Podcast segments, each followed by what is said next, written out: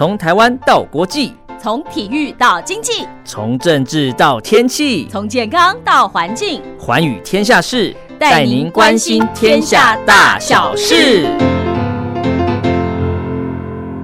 来分享的是《商业周刊》一八七九期的封面故事。因为便宜的日元，让台厂面临了生存战。怎么说呢？最主要是因为啊，日本制，可是呢却卖到台湾价，就因为日元狂贬。那也因为日元的这个一直狂贬，也冲击到台湾，导致上万人放了无薪假。而我们原来的兆元上兆元的出口订单也被分食，影响的有哪些？包括机械、自行车。车用零件这三个产业呢，超过一点四兆元的出口额遭到日本制的抢食，而全台湾将近十七万家企业遭殃，约六十万从业人员受到影响，而也加剧台湾制造业累计将近一万人被迫放无薪假。好，我们来看看《商业周刊》一八七九期的封面报道。机械业、汽车零组件、自行车等所有台湾制造业的大麻烦真的来了。因为当日元对美元的汇率跳水贬破一百五十大关，不止激起了台湾哈日族抢便宜换日元、畅游日本哦，也引爆了日本制造在世界各地的价格优势。像是日本制的精密机械、汽车、自行车等相关零组件呢，出口大增。所以，台湾的这股失业潮却弥漫在台中大肚山下的黄金纵谷聚落，包括了机械业、汽车零组件、自行车三大产业，合计一年就有超过一兆四千亿的出口金额受到了冲击。受影响的业者将近十七万家，大概有六十万的从业人口都受到影响。此外，还加剧制造业被迫放无薪假人数累计近一万人。工具机械类股多数营收都衰退，自行车类股的股价几乎都跌破了去年库存风暴爆发时的低点。而这场日元的汇率风暴杀伤力其实不容小觑，近期还成为郭台铭、柯文哲这些总统候选人间的热门话题。好，究竟台商该何处逢生呢？而这一场大肚山下的抗日战争也吹起了号角。跟着商业周刊深入中台湾的大肚山下直击日元风暴，最令人印象深刻的一支台湾战队是工具机口罩国家队。因为这短短三年，日元的贬值让世界有了翻天覆地的转变，使得口罩国家队从有能力救国救民，而且是众所瞩目的国家英雄，一下子被打成了求助无门的落难业者。令人记忆犹新的是，二零二零年初，由东台金基董事长严瑞雄、哈博精密董事长许文宪以及龙泽科总经理戴云锦这三个人领军的三十多家同业主动组队，他们向政府毛遂自荐，接下了帮台湾赶制高产能的口罩机任务。这群人二十四小时没天没地的在拼搏，在全球疫情最危急的时刻，让台湾不仅成为人人都有口罩可用的幸福国度，还行有余力的做口罩外交，救援世界各国，也让他们成为了台湾英雄。可是现在呢，英雄却接连的落难，就像许文宪。过去，他让同业最赞叹的就是有办法把台湾制造 MIT 的冷却机反攻卖进日本市场，但现在呢，却攻守易位，反而是日本制的冷却机凭借着价格优势打进了台湾市场，导致他的部分生产线员工已经被迫放弃特休假。他很无奈的说：“你说这是一个竞争压力呢，还是一个冲击呢？都不是了。”因为已经是一个死无葬身之地的现场了，而现在日本制造正在全球攻城略地，工具机龙头日商德马吉森金机这个集团今年上半年就缴出了合并营收成长超过百分之十四，合并净利成长百分之三十二的好成绩。反观台股营收规模最大的工具机整机厂东台金机。这个公司同时期的合并营收衰退百分之五，而且净利是由盈转亏，每股盈余为负零点零九元，也是陷入困境的工具机口罩国家队成员之一。所以你看，世界正在反转。原来的日本品质卖台湾的价格，因为啊，过去台湾工具机产业是靠着品质直追日本，售价比日本便宜一到两成的制胜定律，立足全球的市场。而台湾的发展路径也一直信奉着雁行理论的国际分工与产业第一，在日本经济的引领及产业转移下，从而缔造经济奇迹，并跻身亚洲四小龙。但是谁也没想到的是，近三年日元对美元的汇率大概从一百一十下探到现在的一百五十大关，创下近四成的贬值幅度。过去二十年来，台湾追日赶德的这个产业发展铁律竟然被打破了，而这大幅降低了或拉平了日本制造 （MIJ） 与台湾制造的价格落差，让日厂能够靠。正宗日本品质，但卖台湾价格，来建立起日本货的竞争优势。降维打击，大抢台厂的订单，让部分台厂甚至是赔本卖，都不见得抢得赢日本大军。所以整个市场逻辑就全面翻转了。工具机口罩国家队成员高明金机总经理张世玉呢，就一语道出了日本厂之所以胜出的原因，就是。台日两边的价格一样，有一大半的客户就是会选日本机，这样一来，台厂就相对没有竞争力了。好，摊开数字，虽然今年因为全球经济成长疲弱，各国的需求都转弱，导致台湾的工具机今年前三季出口比去年同期来比呢，已经衰退了超过百分之十一。但是日本工具机同期出口却保有近百分之三的正成长，所以台日两边的这个工具机大军啊，一比就立刻可以看得清楚。只不过，口罩国家队的处境其实只是台湾整个兆元机械产业，甚至是传统制造业困境的缩影。在台湾机械工会的出口统计表里面，今年前三季比工具机摔得更惨的，还有控制器、动力传动件、塑橡胶机。空压与真空设备这些产业，尤其是跟日本发那科这位全球霸主为敌的控制器产业，今年前三季的出口金额比去年同期已经腰斩过半，情势非常的危急。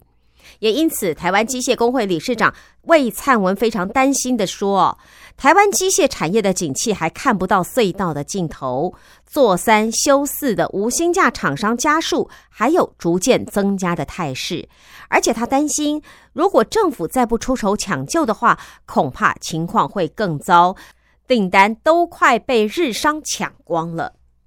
那么，遭受突袭的台湾产业不仅有机械业。”如果往汽车相关产业走，呃，商周的记者踏进台中一家主攻计程车客群、全台有十多个服务据点的连锁修车厂里，这个修车厂总座就向商周透露一个新的烦恼，就是台湾的车用零组件也正受到致命的打击。为什么？因为有越来越多的车主透过乐天或是日本轮圈避震器厂商网站。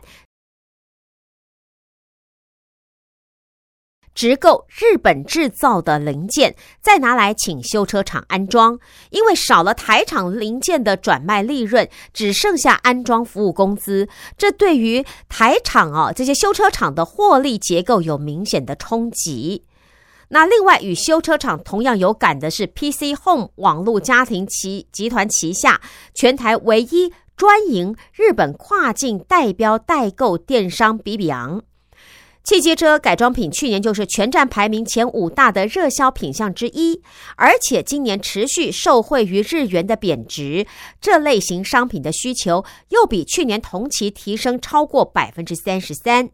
当中以铝圈、避震器、空力套件、卡钳、排气管的成长比较多，同时购买这类商品的客人单笔消费也比其他热销品大。近六个月的平均客单价为新台币十万元。类似台湾车主直购日货的捡便宜举动，其实正在世界各国发生。而且这是台湾车用零组件业者的一大隐忧。为什么？因为多数台厂的主力市场都是国际汽车售后维修 AM 的零件。此外，中部汽车零组件厂全拓董事长吴崇让说。因为日元贬值，不只有助于日本生产的车辆出口，而且像是丰田这些日系车厂，因为对各国经销商的保修零件定价有强势的主导权，所以原厂保修厂的零件供应价格并不会因为日元贬值就降价，所以一样的售价反而有更高的利润。那这些日本车厂在海外赚美元汇回日本的时候，改以日元计价。这个价值就会增加，所以假设丰田今年能够赚台币一兆元，他推估当中可能有一到两成的利润都是这一类的汇率状况所创造的。好，再看数据，根据财经 M 平方的统计资料，台日两国的交通运输出口金额年增率从二零二二年的七月之后就进入了死亡交叉。台湾陷入了负成长，而且一路探底到九月底，将近负百分之二十三。而日本呢，则一路成长到今年同期约达百分之二十一，可以说跟台湾的差距是越拉越开。所以，那么台商到底该如何应应呢？你是不是听了也很紧张呢？分享《商业周刊》一八七九期的封面故事，因为日元汇率的贬值哦，导致日本制造的产品竟然可以卖到台湾的价格，这不但冲击了台厂十七万的企业，甚至上万人放了无薪假。所以台商该如何的应应呢？上市车电厂一利电子副总经理柯茂全他就认为，其实车用零件的台厂有两大突围路径可以考虑。第一，就是建立自己的不可取代性。既然改装维修这个类型的零件市场被日厂替代的可能性高，那么就往很难替代的车用安全零件或原厂专用开发零件等领域来发展。虽然进入的门槛比较高，但是因为你有合作契约的保障，几乎无法被替代。所以面对国际汇率的风暴的话，其实利润空间也会更有保障的。第二呢，就是抢进非日系车厂主导的电动车市场，像美国的特斯拉或中国的比亚迪这些电动车厂，零件供应就不采用日元计价，而且他们的需求正在快速的成长。这就是能帮助台商避开日元贬值冲击的客户群。而当台湾自行车王国在饱受全球库存难以去化的痛苦折磨时，便宜日元又带来了雪上加霜的轻冲击。因为就在台中市潭子区中山路二段上，原来属于盛华的旧厂建筑已经被拆光。今年九月。全球第二大自行车变速大厂速联，才在台中市府团队的见证下，在这块广达一万多平的基地上风光举办百亿新厂房动土典礼。但是，如今却只看到一位保全顶着大太阳，孤单留守，却看不到任何的新建工程在进行。所以，这个厂还盖得下去吗？也变成当地自行车业者的热门话题。原因无他，只因为台中劳工局证实，速联合作派遣公司今年已经通报资遣超过三百多位的派遣劳工，显示速联这家自行车变速器巨头营运正面临的强烈逆风。你看，连派遣人力都要精简了，自然就没有砸钱扩充新厂的必要。所以，同业普遍看坏苏联的营运，并认为这个建厂计划不是会取消，就是会延宕。好，虽然这是一家爱尔兰的外商，但是它一年超过四百亿元的营收，高达九成比率是依赖台湾的基地贡献，是靠着产品装在台湾自行车上卖到全球各地，才建立起全球二哥的市场地位。它会陷入困境，背后与台湾自行车产业出口不振有绝对的关联性。根据台湾自行车输出工会与日本自转车产业振兴协会的统计，在整车出口表现上，虽然台日都成长，但是日本今年前八月出口金额增幅比台湾多了十六个百分点。而在零组件出口部分，则是台日都衰退，但台湾跌幅比日本多了二十个百分点，显见台呃日本比台湾啊更易涨难跌。那么，一位在台上市的自行车厂高阶主管分析指出，同样是变速器，如果将全球龙头日商禧马诺当成用日元计价的双 B 品牌，而速联与台湾本土变速厂日驰则分别是新台币计价的奥迪与丰田。那么，当三方价格趋近的时候，当然会是双 B 受到消费者青睐啊，可以抢走最多的订单。这也是速联它必须精简人力。日驰前三季营收衰退超过五成的主要原因。对此，速联台湾分公司回应说，速联并没有裁员，但确实营运上有部分人力受到工作调整。新厂接下来会新建厂房，计划不变。而日驰代理发言人叶永贞也坦言说，一期客户抢不到货，所以有重复下单的问题，而现阶段确实相对辛苦。但会开发有竞争力的产品，并缩减不必要的支出，来改变企业的体质。美利达副总经理郑文祥研判说，全球自行车库存压力最快要明年上半年之后才有机会变好，但是这段期间不代表台湾自行车就完全卖不掉。事实上，像是。一辆二三十万起跳的高阶公路车与电动自行车还有不错的买气，这正是美利达与台湾同业逆势稳住营运的关键战场。而且日元贬值也不全然都是坏消息哦，对台湾组装厂来说，反而因为有便宜的日本零件可用，可以打造更好的产品来确保利润跟竞争力。只不过，对于台制的零组件厂来说，这无疑是雪上加霜的坏消息。那么，当黄金纵谷陷入死亡低谷的时候，台商究竟该如何展开反攻呢？虽然多数业者期待政府能够贬值救出口，但是更好的策略是自己的生意自己救。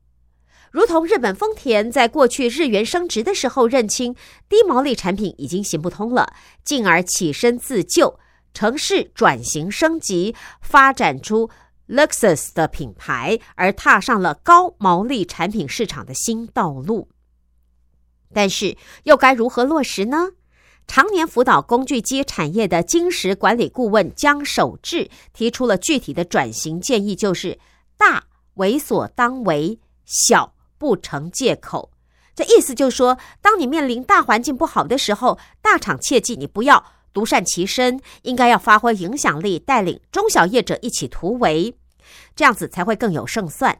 而小厂不应该把小当成不能转型升级的理由，认为哎呀，数位工具啊，啊，人才育成啊，都离自己很远，我都不要管啊，觉得这些可能又花钱，我又看不到效益，就放弃去做了。其实，只要你愿意做，就算是小厂也会有所收获。大型业者像是名列台湾营收规模前五大工具机整机厂的永进机械总经理陈伯嘉，他就联合旗下从营收十亿元到数千万元的将近四百家供应商战友，展开数位翻身大战，大家一起练功，拼出交期减半、效率倍增、利润加倍。这就好像是在对日抗战的时候哦，八百壮士死守四行仓库一样。这将近四百位的精兵呢，靠着互相扶持，壮大彼此，来守住大肚山下的产业聚落。此外，老字号的台中金鸡，则是靠着区隔市场策略，拼日本大厂不愿意做的客制化小单，来稳住它的营运。全球第三大工具机集团友家，则因为全球布局策略有日本厂可以平衡汇率的风暴冲击。至于在中小企业方面，则有年营收约三亿元的龙生精密总经理陈建宏，他只是把过去金石管理斑驳模糊的线重新画好，并且贯彻落实，结果呢，毛利就翻了一倍。还有金城科技董事长张瑞成力拼敏捷开发。不仅缩短了百分之五十的开发时程，还让欧美客户相信台湾的产品根本不输日本。此外，订单被日本抢走的许文宪，则靠着多功能整合的产品升级，也找到反攻日本的新动能。没错，这令人欣喜的就是哦，这个对日抗战这一仗的确非常的艰困，但是呢，我们的赢就赢在没有任何台商认输退缩，反而是大小业者各出奇招，全力抢胜。这也是台湾大军逆转战局的最大本钱。只不过，台湾队未来要小心的是，现在追击的对手已经不只是日本喽。从中国参展回台湾的台湾金基董事长黄明和也提醒，不止欧元走贬，连德国工具机也开始进逼台商。更糟糕的是，前几年陷入产业重整的中韩两国工具机大厂，现在已经调整好体质，再战江湖。而且这些国家的后货币也都走贬，追击台湾的力道也正在加强，所以绝对要谨慎应战，才有机会保住好不容易打下的国际市场江山。展望后市，有“日元先生”称号，去年神准预测今年日元将贬破一百五十的日本前财务省官员神原英姿，在。接受外媒专访的时候，再度发出日元明年可能会跌破一百六十的新预言，所以显示出这场日元风暴还会持续，日军的攻势还会更猛烈，而整个战火至少还要持续延烧一年。所以台商如果想要抗日成功，除了苦练基本功，让自家的产品力、管理力升级之外，能不能够因时制宜、灵活应变，也将是左右胜败的关键所在。因为越是艰难的时刻，谁犯的错越少，才越是有可能变成最后的赢家。好，所以待会儿音乐过后，我们再带大家来看看哦，当日货变得比台湾货更便宜的时候，我们到底该怎么做呢？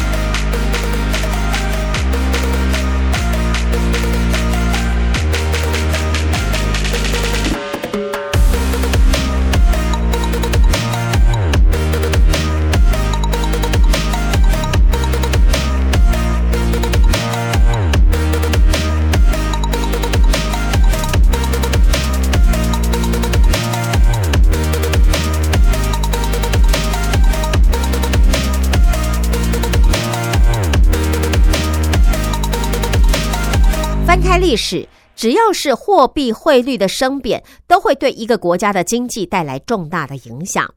像一九八零年代，日本对美国累积大量的贸易顺差，美国官方认为这是日元的汇率太低所导致的，所以在一九八五年推动了广场协议，强迫日元升值。到第二年底，日元对美元已经大幅升值百分之四十六。所以有分析认为，日本经济之所以后来陷入失落的二十年的罪魁过祸首就是广场协议。但是野村总和研究所首席经济学家辜朝明认为，日元大升使得海外的日企并购成本降低，这也可以使得日商走向全球打下基础。曾经亲身参与签署广场协议的日本前国际金融局长行天丰雄则认为，将日本的经济衰落归咎于汇率是太简化问题了。其实根本原因是因为日本没有改革。刑天丰雄说：“我宁可说是日本的反应错误，而不是日元升值本身对日本不利。”他说：“我们错失了结构性改革的机会。”好，所以看看日本，我们再回过头来看看台湾。现在台湾出口产业的竞争力是不是也只维系在新台币的汇率呢？台湾金械工会理事长柯拔西曾经呼吁央行，新台币应该跟随着主要国竞争国家一起贬，我们才能够维持出口竞争力。他说，如果新台币持续升值，厂商等于就在做白工。全球第三大工具机集团友家总裁朱志阳也曾经表示，如果新台币持续升值，将导致出口导向的中小企业陷入困境，而这些。贬值就出口的论据源自于台湾的经济结构。国际货币基金组织 （IMF） 统计，二零二二年台湾经常账顺差占国内生产毛额 GDP 比率超过百分之十三，远高于日本、韩国、中国等东亚经济体。由于台湾比其他经济体更依赖贸易，为了扩大出口，所以新台币贬值比升值更好。只不过呢，这种论据有两点值得商榷，一个就是策略财，一个是机会财。政治大学科技管理与智慧财产研究所教授邱毅佳曾经说，他去拜访企业的时候，喜欢问老板：“你靠什么赚钱？”如果老板回答说：“哦，因为这个风潮流行，所以他的产品大卖。”那么这家公司赚的就是机会财，是大环境顺风所带来的机会。可如果老板回答说他的产品有某一种特异功能，或者是他的公司有什么独到之处，那么这个公司赚的就是策略财，因为他们自家的策略选择正确才胜出的。好，所以简单的说，机会财是外在环境操之于人，而策略才是自身的体质操之在我。所以新台币贬值就是机会财，这是国际大环境决定的。那贬值就出口，就是把自家企业的命运寄托在外部环境，这就像把自己的身家投入赌场孤注一掷，将自己的命运寄托在变幻无常的运气，很难说这会是明智的决策。好，那第二点呢，就是道德的风险啊。除了策略跟机会财之外呢，这个论据的第二点就是道德风险。因为如果按照业者要求，新台币汇率被官方压低，这就类似一种政策补贴，而这样的结果就是鼓励厂商，你不用在研发、技术这些地方来下功夫。既然企业可以坐等新台币贬值的价格优势，那我干嘛努力呢？所以的央行报告曾经指出，低利率环境造就台湾僵尸企业的盛行。就算经营的再差，厂商也可以用低利率借到钱。那么低汇率是不是会有同样的结果呢？好，你看这次的日元贬值，新台币相对升值，虽然对台湾工具机这些出口产业带来的冲击，但是祸兮福之所以，这未使不是检视自家竞争力的机会。首先，面对货币升值，厂商并不是只能坐以待毙。上银集团总裁卓永才就曾曾经表示，企业有三种方式避险：远期外汇、分散市场，还有提高竞争力。其中又以提高竞争力最有效，因为当产品的价值提高，就有能力可以吸收汇损啊，就是汇率的损失。再来就是市场的竞争铁律是一分钱一分货，你要么品质差，但是你便宜；要么品质比较好，但是比较贵。那过去因为新台币贬值，台湾出口的工具机享有价格优势，也就是相对于日本、德国这些对手来说，我们是比较便宜的。好，所以当日元贬值的时候，这些对手的工具机品质比较佳，却更便宜的时候，台湾的业者就只能这两种出路喽：要么你就更便宜，要么你就提高品质卖比较。而这种生存压力会逼使厂商降低成本、提升效率，或是投入研发、提高本身的品质。那么，一些业者当然在这个过程当中可能会被淘汰，但长期来说，存活下来的厂商，它的竞争力是会提升的。以日本举例，在广场协议后，日元大幅升值遭受打击的日企进行两种变革：一是电子消费大厂索尼的组织再造。当时，索尼社长大贺典雄建立起公司中的公司这样的制度，就是把十九个事业群重组为八个事业部公司，各自负责从生产到销售的全部业务，而各事业总裁拥有更多的权利。他的目标就是透过权力下放，让各部门发挥自己的创业精神，让一股新鲜空气来席卷整个公司。大和典雄说：“就是用此来创造一种新的活力。当然，他这种改革也带来了成果。在一九九零年代，索尼的工程师久多良木健就说服大和典雄成立索尼电脑娱乐分公司，后来就开发出游戏主机，这就是至今全球卖破五亿台的 PlayStation 系列。那么另一个例子呢，就是丰田汽车。”当日元大幅升值后，原本主打平价车的市场的丰田，一九八九年成立了 Luxus，进军高级房车市场。同时，它也改造组织，将原来的金字塔形转变为平面型的结构。而且，为了降低成本，丰田后来推动了 CCC 二一的运动，就是将一百八十个核心零件的成本平均降低百分之三十。那么这些改革带来的成果就是，二零零三年丰田超越福特，成为全球销量第二大的车厂。面对同样的升值压力，索尼跟丰田这些日本企业抓住了机会改革，可是日本政府却白白浪费了这次的机会。像广场协议之后，日本政府曾经收到各种结构性改革的建议，包括哎呀刺激内需啦，要减少经济对出口的依赖等等啦。刑天丰雄说：“可是政治家或大众没有动力这么做，政府不想进行结构性改革，结果日本央行只透过印钞机想引导日元趋贬，反而导致房地产、股市这些价格暴涨，终于酿成了泡沫危机。而此外，目前日元巨贬虽然有助于日本机械工具界的出口，但日本经济也为此付出了代价。” IMF 今年十月份预估，由于日元贬值，日本 GDP 将被德国超越，落居到第四位。同时，日元贬值导致原油进口成本大增，这对依赖能源进口的日本也带来了冲击。日经亚洲指出，日元贬值还影响到日本招聘外劳，由于外劳将日元工资换汇寄回母国的金额缩水。菲律宾劳工的海外输送团体 APLATIP 的高阶主管就说：“人才正流向工资比日本高，而且可以使用英语的澳洲等国。”日本一桥大学的名誉教授野口优纪雄说：“货币贬值会令国力下降，很难从海外吸引人才，反而会阻碍经济成长。”所以想一想，台湾跟日本一样，我们同样依赖能源进口，也需要外劳来补充国内的劳力。如果用新台币贬值来拯救机械业者，对台湾整体经济是不是值得呢？这也是要多多探讨的哦。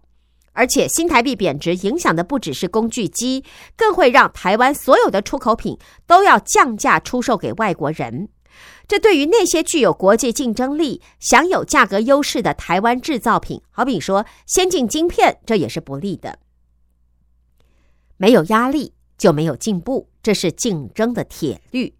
面临生存压力，人们才会使出浑身解数求生，竞争力因此提高，最后因祸得福。所以，如果继续靠着贬值这一类的外部环境顺风，只会让人心生惰性。早晚被市场淘汰。西元二世纪罗马皇帝奥里略的名言就是“人贵自立，莫待他人搀扶”。或许这句话可以让我们思索新台币升值贬值对于出口产业的意义。好，我们今天分享的是《商业周刊》一八七九期的封面故事，谈到日元的贬值对台湾的制造业出口哦很大的冲击，导致将近一万人被迫放无薪假，十七万家的企业遭殃，六十万的从业人口受影响，甚至自行车、机械、车用零件这三个产业超过一点四兆的年出口额遭到日本抢食。当然，如果因为日元贬值，台币也跟着贬，其实对我们有什么样的影响？我如果我们要用贬值来救出口的话，其实我们也必须付出代价。而日元强升，才诞生了 PS 跟 Luxus。那么台湾呢？台湾又可以做什么呢？我们真的要靠贬值来救我们自己的产业吗？这是个令人深思的问题，也提供给大家参考。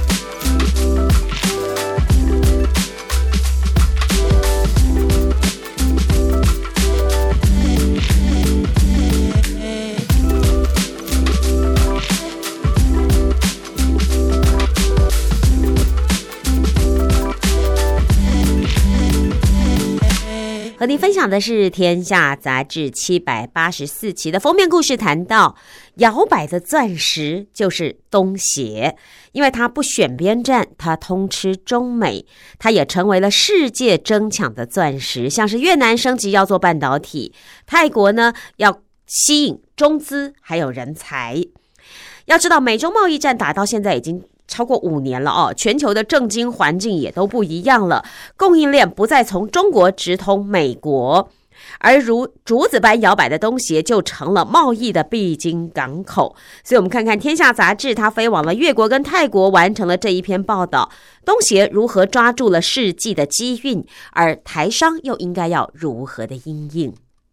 最近呢，亚洲的海运业兴起了一场慢船运动。在过去二十年，从中国的深水港一个一个完成之后，货柜轮你只要在呃上海的洋山港、浙江的宁波港、广东的深圳港等等，你想把这些船装满，你就可以从世界工厂起航，前往欧洲或美国，就好像是这个单程的这个直达快车一样。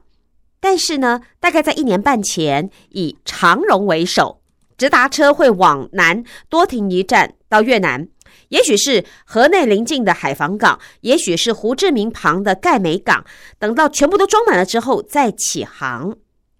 那么往东斜布局，买小船灵活集资，以长荣为首，亚洲航运业的最新配置也反映出亚洲供应链的最新变化。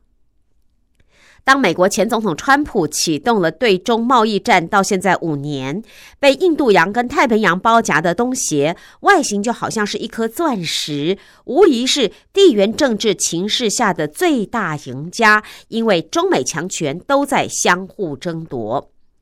在经济上，过去五年，东协的外商直接投资额 FDI 比前一年前一个五年大增了百分之三十三。那当然不是只有东协哦，事实上，这波东协最热的新面孔却是中国企业。贸易战爆发五年来，中国加上香港对东协国家的总投资额累计超过了一千亿美元，超越了日本，仅次于美国，成为东协第二大外资，比上一个五年成长了将近五成。换句话说，投资东协第一名的是美国，第二名的现在变成中国，第三名是日本。那么，在中国上演的红链跟台链的竞争，随着陆商因应客户的中国加一要求，他们有将部分的产能转移出中国了，而且一路往南，在东协上演。包括立讯、歌尔、蓝思这些苹果的红色供应链到越南，太阳能板、风机这些绿能产业到了越南、泰国，还有马来西亚。那还不止制造业哦，中国国内的市场饱和了，还有政治的不确定因素增加的推力，再加上。东协市场的成长潜力，对中国政治上相对友善的拉力，所以像是阿里、腾讯、华为这些网络平台，还有电信设备制造商，也积极布局印尼、泰国这些人口比较多的城市，而泰国也成为了中国电动车出海的重要滩头堡。印尼则吸引了中国金属冶炼产业跟宁德时代等动力电池供应商投资新建铝、镍矿等电池原料的精炼厂，而在越南的台商遭遇陆商竞争最为激烈，有的台商遇到中资企业高薪挖角越级干部，有的遇到已经看上的厂房预定地却被中资捷足先登。做新建这个建厂工程承揽的台商呢，则遇到了中资跟你怎么样杀价抢订单，所以几乎所有的台商都预期这种竞争未来只会更多。新加坡南洋理工大学拉惹勒南国际研究学院副教授李明江认为，就算没有 RCEP，就是区域全面经济伙伴协定。中国成为东协第一大外资，就可能只是时间早晚的问题。更何况，RCEP 已经在去年初上路了，最终目标就是要取消中国跟东协间九成的关税。经济学人智库 EIU 全球贸易首席分析师马志昂就分析解释说，中国加一哦，其实只代表的是供应链的重组，它不代表中国失去了供应链的地位。它只是把部分的产业链移到了东协而已。好，所以中国加一的供应链也成为了亚洲各国贸易关系出现了质变。像过去欧美品牌下单台商代工，中间材或者是关键零组件是由台湾出口中国组装之后，由中国直接再出口欧美，形成了一种三角关系。但现在因为多了东协，变成了一种比较讽刺的四角关系。美国越是积极推动供应链跟中国要脱钩，中国跟东协的经贸关系是不减反增。像过去五年，中国对东协商品出口额成长了百分之七十八。今年前八个月，东协已经超越了美国，成为中国最大的出口市场。这背后反映的就是两岸资通讯系统的组装厂。部分产能移往东协，但是还是需要从中国进口零组件，带动的的是什么？带动的就是中国对东协零组件的出口大增。好，另一方面，美国占东协出口的比重也上升超过了三个百分点。类似的情况同样出现在台湾的贸易统计上。今年前八个月，中国占台湾出口总额的比重，比中美贸易大战之前啊，其实减了大概超过六个百分点。那美国呢，则上升了将近五个百分点。台湾出口东协的金额也在过去五年成长了四成。那么中国跟台湾出口零组件到东协组装，再出口到美国，所以现在就变成一个新的四角贸易关系哦。过去作为作为最下游组装的中国，现在摇身一变变成了东协的中游原材料，还有零组件的供应来源。那么你说多了东协这一脚，对了台商有什么影响吗？安侯建业会计师吴正燕他就观察到，其实台湾制造业的总产量啊，并没有增加很多，只是生产基地更多元、更分散而已。所以吴正燕说，在东南亚，台商赚的是辛苦钱，因为你的成本一定会增加，效率会下降。可如果你不下去，你就没有订单。好，其实不只是经济贸易关系呢。中国在东协是更紧密，尤其在中美贸易战五年后，中国在东协的影响力领先美国的差距反而正在拉大。根据澳洲知名智库洛伊国际政策研究所在今年上半年公布的一份报告，就为中美两国在东协的影响力做评比。报告是以经济、外交、文化、军事四个面向，总共四十二个指标，为两国的影响力来打分数。从国家来看，在东协十国中，除了新加坡跟菲律宾，中国影响力都大于美国。而且从一八年到二二年，中国的影响力在大部分的国家都在增强。从四大面向来看，在经济与外交前线。中国影响力在大部分国家其实都赢了美国，而中国是东协在所有国家中的最大贸易伙伴，交通与电信基础建设中的主要投资者，而且中国在为印尼建造的雅万高铁十月初就通车了，对于东协投资额也在快速的增加。报告指出，美国虽然企图透过印太经济架构在经济影响力扳回一城，但是没有关税减让和开放更多的市场，而对东协国家的吸引力是不足的。经济学人智库全球贸易首席分析师马志昂说：“我们并不指望亚太经济架构能够真正有意义的重塑东协跟美国的供应链或贸易关系。”但印太经济架构实在是太保守了。那当然，在外交上呢，中国是占了地利之便。中国的外交部长王毅在访问东协的次数跟强度，可以说远远超过了美国的国务卿布林肯。而他又长期培养了和各国政治精英的关系，包括在现任菲律宾总统小马可士家乡进行基础建设的投资。不过，正因为中国与日俱增的影响力，东协各国才会拉美国来制衡，尤其是在军事安全上。在洛伊研究所的四大面向评比中，其实美国是以军事跟文化的影响力取胜的。新加坡的前外交部长杨荣文就强调说，东协不会想成为中国的一部分，与中国关系越近，就会越想要在经济上更多元化。他认为，东协想要确保在中美之间保持平衡，来保留他自己的谈判筹码。其实，不选边站自古以来就是东南亚各国外交的最高指导原则，才会让东协成为中美两强相争之下各国企业的避风港，和各大强权呢都想要拉拢他的对象。杨荣文就强调，东协追求的平衡是动态的，不是静止的。